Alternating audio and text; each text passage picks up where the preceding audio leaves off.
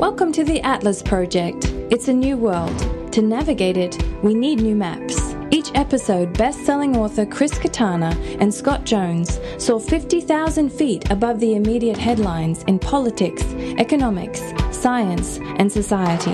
The Atlas Project aims to reveal the big picture of where humanity is headed and the choices we all need to face.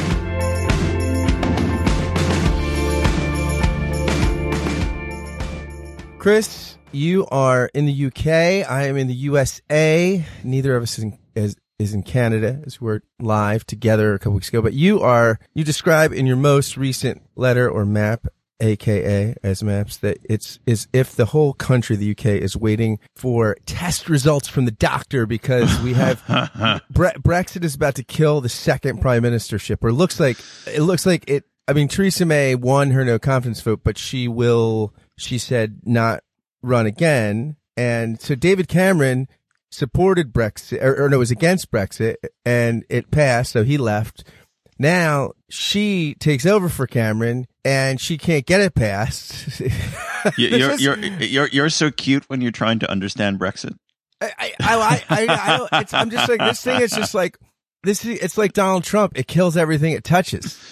But it's, you know, and, and I think we've talked about this before. Um, it is like Donald Trump in that it is, it is always in the public mind and, and the public conversation. I mean, it's so hard to be, I was on a train yesterday from Oxford uh, back to London. I was doing some teaching and uh, just chatting to the woman next to me who it happens works in the government for the uh, the Ministry of Brexit. So there was a whole government department that was created to work out. You know, uh, there there was so much involved in taking a country out of a supranational.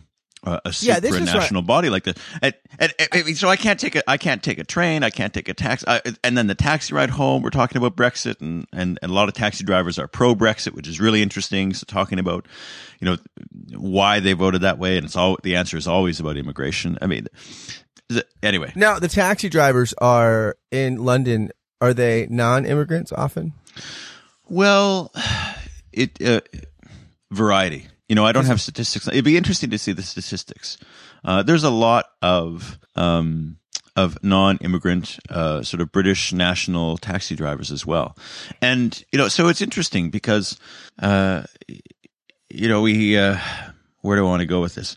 It, it, it's interesting because um, from you know his perspective is about and and it really reflects where uh, the UK was in 2015 and 2016 uh, on the migration issue where at that time if you remember there were about a million uh, refugees and asylum seekers from the the war in Iraq and Syria who had kind of poured into Turkey into refugee camps there. And then when those overflowed then they poured their way into into the EU and a lot of them made their way to France Germany and and and some to to the UK and in that climate, there was a, a real anxiety, which you know the the pro Brexit campaigners amped up, that uh, focused upon the sense of look, we're losing our sovereignty here. I mean, how can we be a country if we have uh, no authority over who we let into our country? And and that really became, I think, for a lot of people, the issue that they were voting on, or the idea, the fear that they were voting on. It was not not the economic arguments. It was the it was the the cultural and and the community arguments about does being a part of this community mean that we have no power to say who the members of our community are? And you know, it, it also relates to sort of you know the the the phenomenon of fake news, which really entered into public lexicon, sort of uh, you know around what was happening in Europe at that time and around what was happening in the U.S. with with with Trump's election, because that narrative that we have no control over our borders actually to reality. I mean, if you look at what governments in the EU and policymakers were, were trying to do, it certainly wasn't to uh, welcome so many people into the bloc that uh, that member states lose control of their identity. It was much more a case of uh, you know letting in as few um, asylum seekers and refugees as possible, while still uh, sort of staying true to their international and European commitments, humanitarian commitments, and law and things like that. So, you know, on the one hand, there was a reality of a really difficult balancing act between, you know, national sovereignty concerns and, uh, I guess, the humanitarian, the urgent humanitarian need. Uh, but at the street level, it, it turned into this, this, um, you know, caricature of a debate between, you know, either, either we all need to sort of sacrifice everything we own to save the world and save the world's ills, or um, or we have to go entirely the other direction and, and put up these massive walls. And and the reality, the messy reality, is always somewhere in the middle. Um, and and what was extraordinary in the Brexit debate is no one was engaging the messy reality. Everyone was engaging these wild stereotypes on one side or the other. And and now that sort of the country is grappling with, well, how do we do this? The the how do we do it, which is sort of Theresa May's thankless job, is, is, somewhere in the middle in that messy reality, and no one likes what it looks like. Yeah, this is where I think like referendums like that are a complete cop out in a representative democracy, right? Like, what person is informed enough on on the on all the issues involved in Brexit to make an educated vote? I mean, like, it, it was hmm. nobody. It wasn't the biggest Google search after the election. What does Brexit do? What does Brexit mean? Like in the UK, like, oh, I mean after the election, but I mean, uh, last week, right when when um, I'm trying to think what the what the event was. There was some some big news event last week that had uh, important consequences for. Oh, you might have to edit that out. But you know, not just after the election in 2016, but you know, last week. You know, as every time there is some big Brexit related headline in this country, the top Google search is what is Brexit. And and what's really interesting, so uh, so as I say, I was on this train train ride yesterday back to London, and this woman who works in the Ministry of Brexit, and so her analysis is that look, the big corporations, they're they've got a handle on this, right? They've got they've got plans in place for what do we do if there's a hard Brexit? What do we do if there's a soft Brexit? Whatever whatever these things mean, they've got a plan in place for every scenario it's the you know it's the mom and pop shops. It's the small and medium businesses who are just completely unprepared. I mean what what this means is that there's going to be a whole new set of rules about how we import stuff that we sell or export stuff that we sell or you know how i hire this person or that person that you know they barely understand to begin with. And suddenly they're going to have to learn a whole new business environment. And those are the people who are in, in the United really States, a lot suffer. of people are saying that like the tech companies, the big tech companies are actually going to welcome regulation in light of all the fake news stuff and the and meddling in election stuff because it, it advantages them over startups. Like it, same thing, right? Like big corporations like the regulations uh, very often because they can stay on top of them, right? And it's it's it's built mm. it's it, it's a it's a sort of hidden form of anti-competitiveness, right? So mm. you so you mm. it doesn't really matter; they'll make money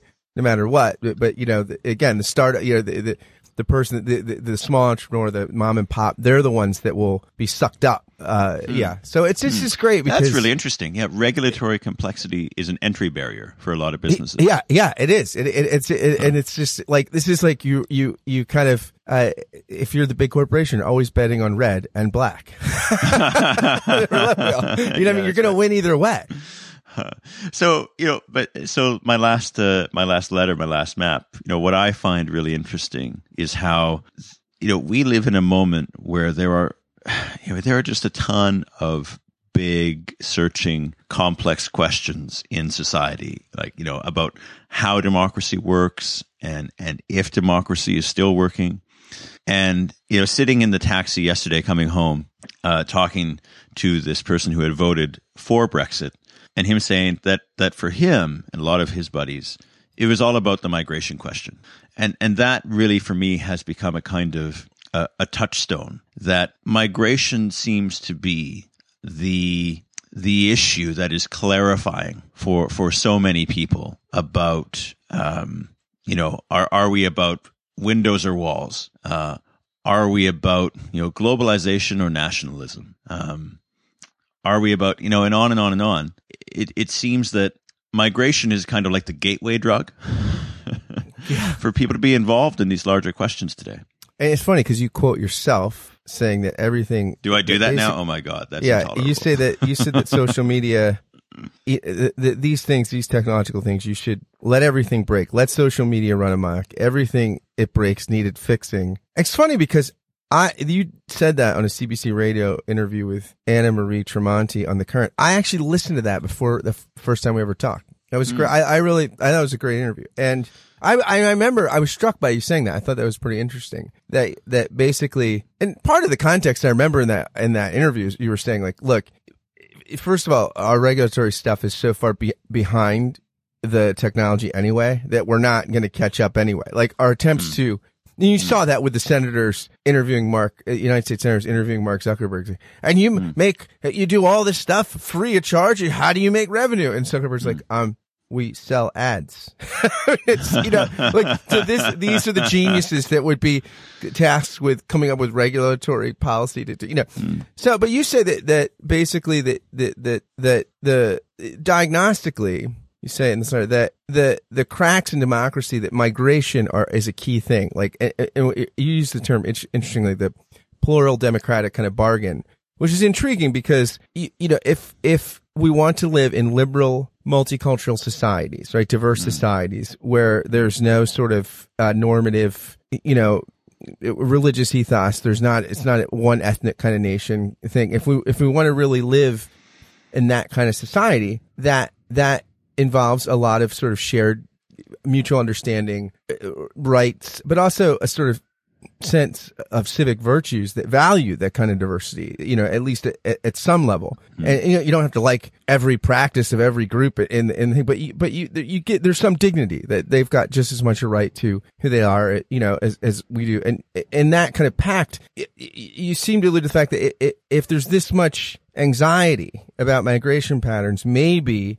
we don't want to be the kind of societies we're saying we want to necessarily be. Like that maybe the pluralistic democratic thing is actually uh, not where all of our commitments and, and moral sentiments are. It's really so. As you talk about that, I I actually recall a a, a podcast that you recorded uh, at uh, at our Toronto base camp in November, and I and it was a great set of podcasts. By the way, I loved listening to them, and it really took me back into that room. But I can't remember who it was. It might have been, um, mm, it might have been Ben Rowswell. Uh, and, and, and he was talking about one of the interesting things that's going on in Canada right now is a quite deliberate national project to, um, to, to sort of strongly reinforce multiculturalism. Yeah, it was as- Ben. as yeah, I of the remember. Yeah, yeah. You remember yeah, I that conversation? Yeah, yeah. And, and, I- and I thought that was interesting because, you know, as, as he said that, and, and as you're talking about these choices that we make as a society, that, that that is a quite deliberate project that's underway right now. And, and, and probably a project that, you know, if, if we want to, um, maintain, uh, you know, an adherence to or even a celebration of pluralism at a moment where uh, the technologies and the capacities to be splittist are uh, are, are getting stronger, then it is going to take that kind of deliberate exercise about creating a a, a, culture of of uh, of enthusiasm for for difference that that we can't that that it's I, mean it's that it's kind of I, I naive and idealistic to assume that people just naturally end up there that that no it's actually a, a nation building project in itself to to build that kind of sort of post national identity. And and it's very interesting to think about that and then ask oneself if if that's what it takes um you know how generalizable is that you know quote unquote Canadian model because you know as I th- sort of look around Europe, um, history weighs so heavily upon the politics of migration that it's it it, it I think it's really difficult to create a, a strong commitment to um, to some sort of sense of post national identity. Uh, like okay, when like you say the- when you say history goes towards the politics of migration, what do you like? Do you mean uh, tribal sort of like? uh, uh, it's it's more than tribal. So let, let me think. So and and I'm not I'm not uh, a brilliant historian of sort of you know every European country, but you know take Hungary for example, right? So so Oh, sure, yeah. uh, you know and, you know Viktor Orban and the Hungarian they've gotten a lot of you know justifiably.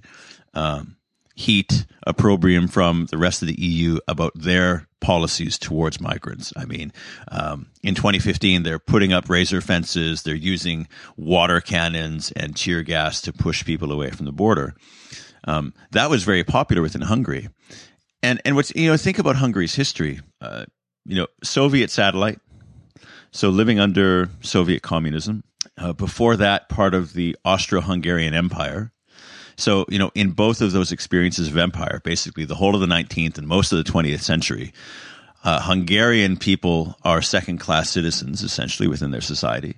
Uh, and so there, there must have been, I'm just imagining here, I'm speaking on behalf of our Hungarian friends, but I, I can imagine there must have been a kind of euphoria and enthusiasm sort of post 1989 and the wall coming down to, to finally just being able to uh, celebrate you know, our national identity, Hungarian and and and to the extent that that was a kind of new thing and a hard won thing uh, among a people, I can understand that there would be a, a knee jerk fear or anxiety about diluting, you know, and and that's probably you know a, a, loaded way to describe it, but a way that a lot of people would hear and and, and nod their heads with, diluting that sense of identity. I, I feel like world history goes in that trend. I mean, the, the, the sort of pluralistic, relatively pluralistic society existing in comity, you know, and, and, and harmony. I mean, those are rare, right? I mean, that, that's not the norm, right? I mean, and part of it's evolutionary, right? I mean, we, tribalism is an evolutionary advantage, right? It, it helps you, you know, what does Jonathan Haidt talk about in The Righteous Mind? Morality hmm. binds. Mm. And it blinds. It binds people mm. together and also blinds you to other ways of seeing and doing. And so I think mm that liberal society is is a is a liberal pluralistic kind of multicultural. That's that's not the norm in world history. Yeah, so I think I think you know probably you know pluralism is fighting you know an uphill battle against at least three things, right? One one is and I don't know much about kind of the evolutionary psychology and sociology of tribalism and stuff like that. But but I, I hear that argument. I'm like, yeah, okay, that makes a lot of sense to me. Um, the counter argument is that you know tribes have been sort of taking over other tribes and and enlarging the notion of tribe sort of ever since there's been tribes. So it's it's probably not that simple. But but I, I think that one there is this kind of tribalism argument. Um, I think two, yeah, fighting uphill against history because there is no world history, right? We've all got our own histories and migration brings those histories together and you know it kind of I, I, you know, we wish away the complication of us all bringing our own history books to the same community, you know, at our peril, I think. So, so two, there's history. And then I think third, probably the big uphill battle is just, you know, forget about social media and fake news. Uh, you know, the way that we talked about uh, that we talk about migration and migrants in society, I think kind of predisposes us to um, be very receptive to certain narratives, like narratives of charity and narratives of fear. It seems like migrants are either, um, you know, this passive, helpless creature, or they are this, you know, terrorist evildoer. And, and neither one of those two caricatures uh, recognizes sort of their full and rich and complex humanity and the story that leads them to become migrants. Uh, there's a great book by uh, my co-author on my last book, uh, Ian Goldin, and, and he he uh, he edited a volume called "Exceptional People," and basically talking about why people migrate and and there is so much to uh, to explore and understand about the people who you know do choose to uproot themselves and you know join a migrant caravan or get on a boat or get on a plane. Um, that that largely gets you know those voices get ignored through a lot of the discourse that we have in in the big uh, recipient countries, and and to the extent that it is, it just makes it easier whether you're kind of pro or against to to car- to caricaturize that for whatever political purposes you've got. Yeah, I think I might have brought this up in a previous episode. I'm not sure, but I, I listen to this podcast called Why Theory and fantastic. Two guys who are philosophers and do a lot of film studies and stuff. And they, uh, they've actually had them on my Give and Take podcast. They're amazing, but they were talking about Hegel and Hegel's understanding of dialectic. They were like, you know, and, and how the truth is in contradiction. So he, they said, look at this sort of, you know, in America, the right wing kind of approach to immigration. Like, well, the immigrant is one of two things. He's either Speedy Gonzales, who's going to steal all the construction jobs and work two jobs at once, or he's lazy, but he's also lazy and shiftless, and he's going to be a criminal and a degenerate. And so, and they said the Kantian way would be, well, this can't both be true. You know, uh, you know, one of the, you know, this is a false narrative. And said, no, the Hegelian say, would just say, yes, yeah, that's true. The immigrant is, uh, industrious and shiftless, just like everybody. You know, we're all at certain moments industrious and certain moments shiftless, right? We're all, we're all, all of these things. Mm-hmm. And, and they were saying that when you don't, or the same thing, look at Nazi propaganda. Well, the Jew is dirty and, and, and, and awful. And, you know, the Jew is awful, you know, and you don't want to be around them.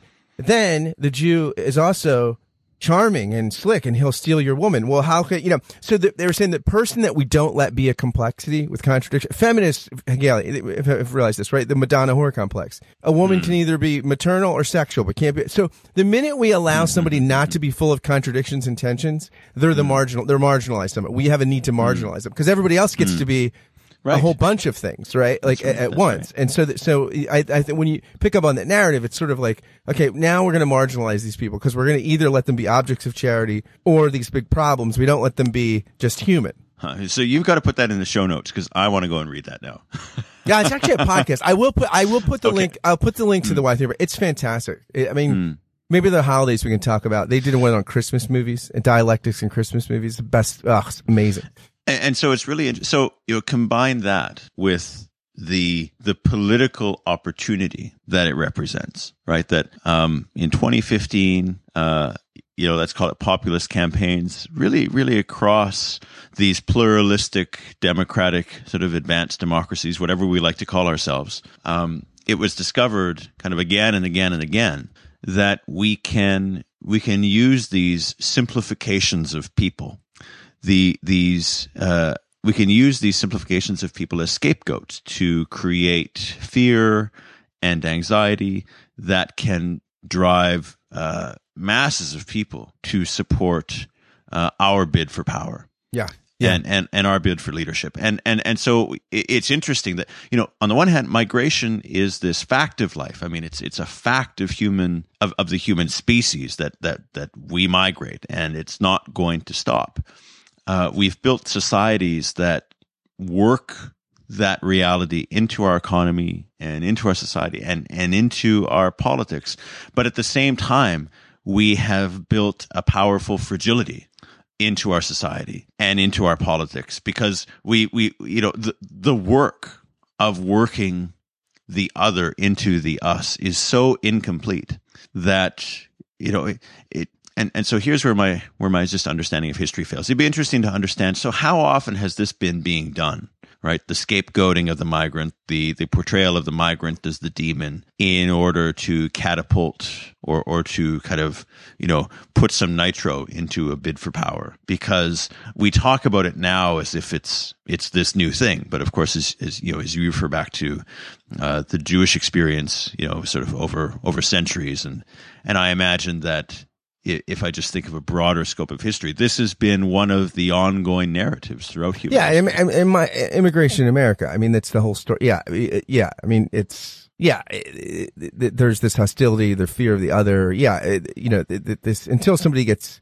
assimilated somehow. You know, and, and even that language stays is sort of politicized, right? Like hmm. you know, it, the the language of assimilation is looked at as sort of cultural eradication. You know, like well, it's it's you know this this whole this academic debate is is America really a melting pot, or more like a tossed salad? The melting pot is hegemonic as as a as a sort of metaphor. Hmm. Uh, yeah, I mean these things are also precarious, right? I mean, like, the, the, just even the way we talk about them, our language can be so loaded, right? And and somebody says melting pot, and, and then it, it, some people think that that has major racial sort of undertones, you know, mm. uh, it, and, and, and, sometimes it might, but, uh, yeah, just complicated. And, and, so I think, you know, the question becomes, you know, what, I guess, what growth is going to happen, right? Or is growth going to happen? You know, here in this country, the UK, you know, whatever the, whatever sort of falls out of Brexit, whether it actually happens, doesn't happen, the form of it, is there going to be some kind of growth in the the quality or complexity of how uh, this political community here thinks about the uh, the ever present role of migrants and and the process by which those who are seen as the other become part of the us, part of the community, so that uh, one way or the other, there is just a, a, sense of of I suppose cultural progress. In- Well, I'll in tell you what's going to happen here. We're making Yeah, America- what's going to happen there? We're making America great again over here, dude. That's what's happening over on this side of uh, on this side of the. Uh, the Are you the- though? the- Are you though? Oh, I mean, the of last in- look, I- look, I mean- look at Twitter. Look at Trump's Twitter feed. That's all I need to know. America's coming great. Everything is great. Stock market's great, except when it's not. Uh, I have 50% uh, polling popularity, except it's only the outlying Rasmussen poll. I mean, just look at all I need is Trump's Twitter feed to tell me we're making America great over here. Did you did you see there was a recent story about the Trump administration uh, sort of looking at the immigration status of Vietnamese people? Yeah, from- yeah, yeah, and- yeah, yeah, yeah. I, it- insane. It's insane. So so what's the story there? Uh, yeah, they're just like basically people that are protected, like refugee, political, Right refugees from the time of the Vietnam War. Yeah, yeah. Oh no, we're looking, looking at shifting them back. I mean, this is just like, I mean, it. it What does that have to do with national security? Is the I, thing, right? yeah, I mean, well, nothing. You know, it's, it's interesting. The wall. We need the wall. The wall will be so great. But you know, I mean, most uh, people that are undocumented here overstay visas. I mean, that's how the vast majority. It's not people coming from the southern hemisphere over through Mexico. That's just not. That's not the, an issue. And and no terror. I mean, the State Department has said terrorists aren't coming through like the southern border. But but thing is, you can't get people angry at overstayed visas and automation, right? When the, when when when the their economy is changing, and if they're displaced by that, like, all right, yeah, you know, it's automation's tough. A lot of you know, and companies, their value goes up with automation. They they actually employing less people, uh, you know, in tech, technological advance actually makes the company worth more very often. That and people overstaying their visas, no one's going to go to a rally for that. But when you say there's, you know, bad hmm. people, really bad hombres coming over the border to take hmm. your jobs, to, hmm. you know, like that, that is emotionally powerful, you know, and Well, and- so that's what you, it's a solution. It's a, it's a, it's a solution looking for a problem. So you know, and this goes to kind of your your uh, Hegelian critique on you know it it is possible because you know the migrants are presented not as people full of contradictions, but as um, these these sort of simple shadows of people, right? Bad hombres. Right? Well, what what is that? I mean, you know, Oh, and- like a lot of people that got indicted by Robert Mueller. Bad Okay, well, hombre. okay, okay, now- well, Bad that- hombres. that's good. Now it's now it's clearer for me. By the way, Now I would be so nervous. It's funny. Trump can't get somebody to even become chief of staff. And you know, a practical consideration of that is like, okay, you're making what, hundred, hundred thousand dollars maybe as chief. It's a government job. I mean, you're not making tons of money and you're going to have to hire a white shoe DC lawyer just to work there. Hmm. Because of these investigations, and who knows what obstruction of justice you're witnessing on a daily basis. I mean, it's just tough if you want to go into government service that it comes with a price tag of, of legal fees that might exceed your salary. Plus, you know, I'm sure a lot of these people they don't have spotless backgrounds, and so they're probably reluctant to put themselves in the line of fire where somebody needs to then look for leverage points against them in order to flip them so that they talk about what you really want to talk about. And they've got, and everybody's got lots. It seems like everybody in that orbit has a lot of leverage points. I would be worried if I were anyone because you know what, uh, uh, Mueller ran the FBI, dude. You know what? What's the FBI saying? They always get their man. That guy, I mean, Mueller, you know, Princeton grad, was wounded in Vietnam. Here's one of these like sort of old school principled Americans. That guy, you know, if there's if there's wrongdoing, he's gonna find it, dude. I mean, I, I if I were Trump, I'd resign. I'd get out. Well, yeah, I'm sure. Well, well, let's. Hmm. Let, there, there's a question I want to ask you, which is Me or me or President Trump. yeah, I every now and then I get into an argument with uh, with Donald Trump in you know in on on the bus or my bedroom or something, and I get so and and I try to stop because you could never have you just can't argue with someone who can't hold an argument. But no, it's you know I wonder. So going back to you mentioned that I guess it was about a year ago. It was actually the beginning of 2018 when I was on the current with uh, Anna Maria Tremonti and, and and I made this. You know, at, at the time, I I was just trying to be you know provocative when I said that you know this social media stuff, and it was sort of in the context of. Uh, you know, Zuckerberg was, you know, they're starting to haul his ass before Congress and all this kind of stuff. And, and I just decided to take the contrary, contrarian view to say, no, you know what? let's just let it run amok because everything it breaks needed fixing. And it, it one of those statements that it felt true. I didn't really know why it, it might be true, but what felt true is that if if somehow you know the the empowerment of many divisive voices breaks society, then there was some deeper fragility in society. And and I think that, you know, migration is again, like I say, kind of like the gateway drug that gets people to express express in a very it, it seems like a very emotional, very visceral way, whether whether I'm good or I'm not good, I'm I'm I'm I'm really unhappy. But if, if it is the gateway drug or if it is sort of the, the canary in the coal mine, what do you think are might be some of the deeper pathologies or, or the deeper flaws in our democracy that are that are being, you know, bundled up into that reaction to migrants? Yeah, I, when I remember when I listened to that that interview the first time, I thought I, I, was kind of sympathetic to your argument, and I thought, well, here's the thing: like, I, I have a friend, uh, Mike McHargue, who does the podcast. I mean, it gets like it's probably got like a million downloads a month or something. It's called The Liturgist with a couple other guys who does it. But they did an episode on fake news, and he did a really basic thing on how you know a real news story on the internet. It was it seems like mm. inane, but it was basic stuff like is it sourced, when is it dated, da da da. Like was it, and, and just basically knowing the sort of ide- basic ideological framework of of places you read, and he reads very widely, and and you know like r- right, left, and center.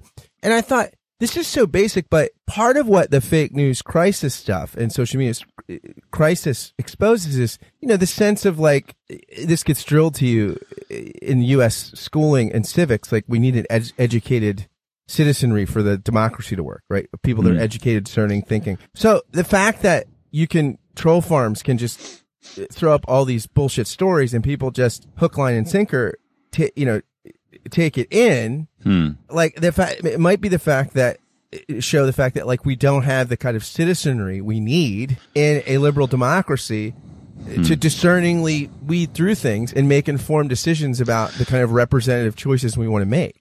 So I had on that. So I had really fascinating. I, what I hope is the first of many really fascinating conversations uh, with this uh, Turkish woman, Gülin Çavuş. She's a she's a journalist. She's the chief editor of um, uh, a fact checking platform in, in, Turkey called Teyit.org. And uh, she she earlier this year she compiled really the first proper database of of fake news stories that are out there in social media that pertain specifically to migrants and refugees. So so that was why I was I, I was kind of exploring this particular issue around migration, and so that's why I reached out to her. But she she said something I thought was just brilliant. Um, I kind of sum up what she does and what her organization does and, and the challenge of it and, and this question of, you know, do we have the citizenry she needs? But the way she, the way she summarized it is this. She says, uh, telling a lie is quick and easy. Telling that a lie is a lie, which is basically her work, is slow and difficult. But telling people that a lie is a lie is, and her word was quixotic. Like it is just it, it is almost impossible to tell people that a lie is a lie because and quixotic we're talking about don quixote. We're talking yeah. To dream that, the impossible dream. Hmm. i'm not even sure that's how you say that word. I use it so rarely. One of those words that you read but when do you when do yeah. you find the opportunity to put it into like you know polite conversation with people. Oh, in other words, you are pointing your lance at windmills or whatever Quixote does. what was his sidekick's name? Oh shoot! oh, 10 points if you. Oh come on! It uh, the Don. Uh, anyway, the musical is Man from La Mancha, right? No, now you're testing my. You're exposing my my my. I'm I'm a peasant man. You're. Me too. I'm firmly rooted in the plebeian class. I need to read more of my you know great Spanish works. Um, but you know, so her point that when you're when you're fact checking a lie, the the the real asymmetry is that the what you're fighting isn't the lie, it's the false narrative, right? And it's kind of like you know a, a table with many many legs, and you can cut out one of the legs, but it's irrelevant because the the narrative is what I believe, and it's the narrative that is still true. Yeah, this and is so, where Aristotle mm. is wrong in that we're not rational animals. We're more like rationalizing animals. So I, I think that that mm. that w- once we know what we want to believe, this is what Jonathan Haidt says. Like that when we are making arguments, like politically or culturally, we're not. We're less like careful, reasoned people, and we're people like looking for justification for something we already want. Like it, it, yeah, it's exactly. incredibly So- emotional. So that So I- and that and that is regardless of class, regardless of. I mean, they just found like with with they said you know one of the things with confirmation bias, oftentimes education doesn't help because you just now have more sources to confirm your biases. You know, so you, you kind of hmm. so i i I mean this is so pernicious. Just is, is it's part of the human condition. We are just not disinterested or neutral. I mean, we, we, we and we can't live without. We can't make sense of the world without narratives, without stories. Mm, mm, And so right, right. generally once, and, and once one gets dislodged, that can be really traumatic. So oftentimes if, if this story is what's sort of helping you orient the, your way in the world and, and, and, you know, you, it's working for you. I mean, you'll fight tooth and nail to have that taken, you know, if, if, if lest it be taken away.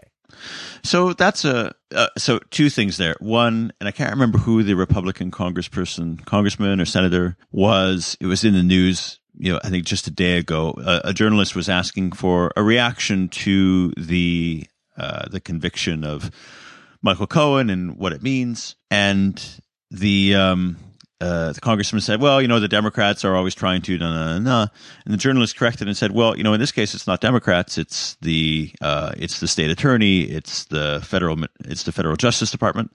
And his response was, uh, "Well, you know, I don't care. The point is right." And and and and, so, to your point about we're rationalizing, not rational. Yeah, yeah. Orrin, I think oh, it might have been Orrin Hatch, the senator from Utah. I think he's that same thing he said, I- or at least he said too something similar. And he said, "Well, you can make uh, laws to make a crime out of anything." I mean, like basically, he was a nihilist.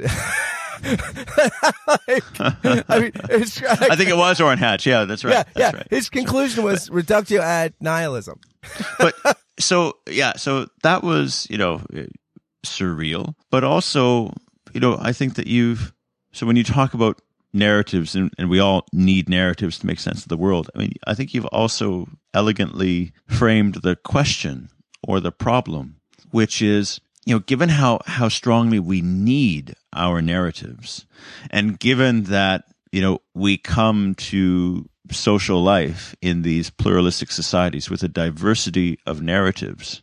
So are, are we are we therefore locked into conflict or is there a way that we can sort of loosen our adherence to our own narrative enough to work in new characters and and and, and new plots and and new destinations in the story i mean is that what sort of the economic argument is is well if people are living in a condition of economic abundance then they're more willing to give up the the security of the narrative that they're holding on to i, I mean i wonder is that what what's you know the, the national project that's being attempted in Canada? Is is it about getting people to have looser narratives? I, I I'm I'm just I suppose I'm fundamentally worried about whether we're going to be able to figure out how to create uh, more inclusive stories. Right. Being fundamentally worried is better than being a worried fundamentalist, which was what Mike Mike Pence Mike Pence looked like sitting in that meeting with Trump and Pelosi and, and Chuck Schumer. The guy didn't move at all. He was like, "Oh my gosh, uh, what am I going to do? Am I going to get the tuna plate for lunch or the chicken salad?" I mean, he was guy was like he was petrified. Yeah, now I think that's a good. You know what we should talk about for our next podcast? Maybe Hmm. there's a great uh, essay T.S. Eliot wrote called "Notes Toward an Understanding of Culture." When he actually looks at, it, can you what do you need some kind of animating spirit and storing ethos behind a culture to to hold it together? And I, I think, I mean, Eliot, it's a, it's an interesting piece, and again, it's something that you know, Eliot's a particular thinker, a particular point of view that you know we wouldn't have to share it, but I, I mean, I think he he. raises some questions that a lot of people are raising. Is is the liberal project can everybody is it enough to have this sort of mutual agreed upon you know space to pursue your ends? Or do or do we need something more emotional than that to Hmm. to to keep Hmm. us together you know to to Hmm. create a new sense of identity that Hmm. would encompass all the all the uh, the the the identities that make up the whole and i, I mean i i think that is a challenging thing in a liberal society i- especially when you have And in a postmodern moment, right, where Yeah, sort of yeah. everything is fundamentally contestable, it seems. Yeah, and I, I think you know that is a challenge. And, you know, this is, and again, in the anxiety of that challenge, I think this is where populist nationalist movements scratch a certain itch, right? Because not only do they deal with your anxiety, they give you something to believe in, right? A, Mm. a story that, you know, that, that's got good guys and bad guys and heroes and villains. And, you know, it, it, it's, it's, it's a, it's a simple story. I, I, and I think that's the key word right there. Is it's simple. Uh, you know, one one quotation, and I think it's Heisenberg. I, I've fallen in love with it. I heard it a couple of months ago, and now I use it all the time. Um, but the idea, the statements, it's not me. I abhor simplicity on this side of complexity. I crave simplicity on the other side of complexity, which is to say, you know, there is a simple solution out there, but first we've got to kind of hang with the complexity until we really understand what the the new paradigm is where all these sort of complicated things, complicated paradoxes sort of fall away. It sounds so beautiful to me, but I think that, you know, most of us don't have the time, the energy, the confidence, the determination to hang with the not knowing and to hang with the complexity. And if there's an offer of simplicity on this side of that mountain, I think a lot of us are going to take it.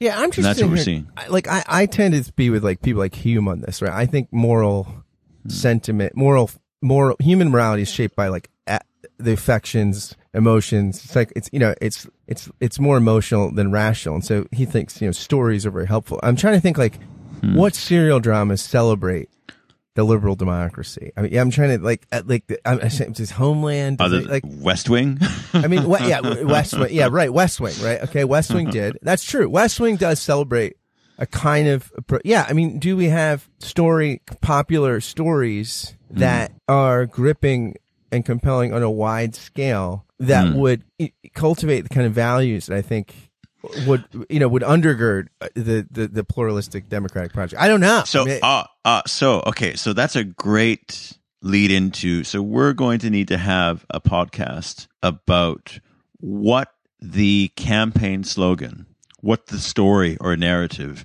for the uh, 2020 Democratic nominee. we, t- we did it. We did it. It's in our last two, uh, the two episodes ago. You said it. Oh yeah. Remember? Remember? We did it. We talked about it in the, in the hotel That's room. right. We did talk about. it. Okay, so I've laid that down on tape. Yeah, I- America the Beautiful. America the Beautiful. So I think that there's an example of a story that could, you know, it's it's so it's a part of the American myth. Uh, but there's a story that I think could be repurposed for the present day that offers uh, an imagery and a narrative about a kind of, you know, the the the, the radical inclusivity that uh, America has and how that makes America distinct, distinctive, um, and and and yes, beautiful in a way that very few other countries can can claim to be. So so I think that you know. So the other, maybe you know, to end on an optimistic note, um, you know, if if we sort of all need stories, the other thing is that you know humans tend to be good storytellers Yeah, yeah. And, and and so if we if we if we can identify you know what the need is is there needs to be a story that creates a a, a strong vision and enthusiasm of of moving towards uh, a pluralistic society of of giving sort of giving lived expression to the ideal that diversity is strength then I, I'm I'm fundamentally betting on the possibility that somebody can come up with that story. I, the best book I've read on that score, and I can remember, came out maybe 10 years ago, 12 years ago, by uh, Rabbi Jonathan Sacks, the chief Mm. UK rabbi of the UK. He wrote a book called The Dignity of Difference, which is Brilliant book, brilliant book. Yeah, I, I mean, I, I, I think that is one of the best, and and it's rooted in a kind of Judeo-Christian understanding of difference. I mean, he, Hmm. he has, uh, you know, it, I, it's fantastic. I, I can't think. I'm trying to think of something like that Hmm. that I've read What in a while, and I can't, what- I can't think of anything. One of the uh, one of the insights from that book that um, that I often share with people because for me it just seems so so obvious and yet so profound is that um, we only we only get to know universal values through particular experiences. Absolutely. right? Like it, like charity. Well, like you do, like you can't charity is just this thing out there, but it, it's the act of charity that gives us an encounter with what charity is. Just like little acts of freedom or kindness or love give us some kind of connection with the broader concept of love. And so there's something there about what diversity offers us is the opportunity to experience so many of of the the higher virtues uh, that are important to us. And if we can kind of get to that place where where we see these as as opportunities to overcome some of the limitations in ourselves, um, to to face some of the tests that help us to grow as individuals, right, and and and to grow as as moral beings. Um, yeah, I think I think you're right that that's that's it. One, that's a great book. Throw it in the show notes, and and and two, a great example that that yes, there are those kinds of stories out there. Um, we just need charismatic people to be telling them. Yeah, man. A little bit of charisma goes a long, long way. Uh, and a little bit of charisma without a moral compass can get you to the presidency of the United States.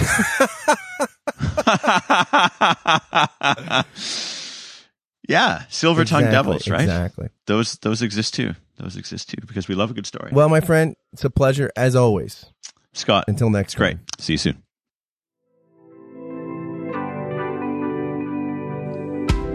Thanks for listening to the Atlas Project.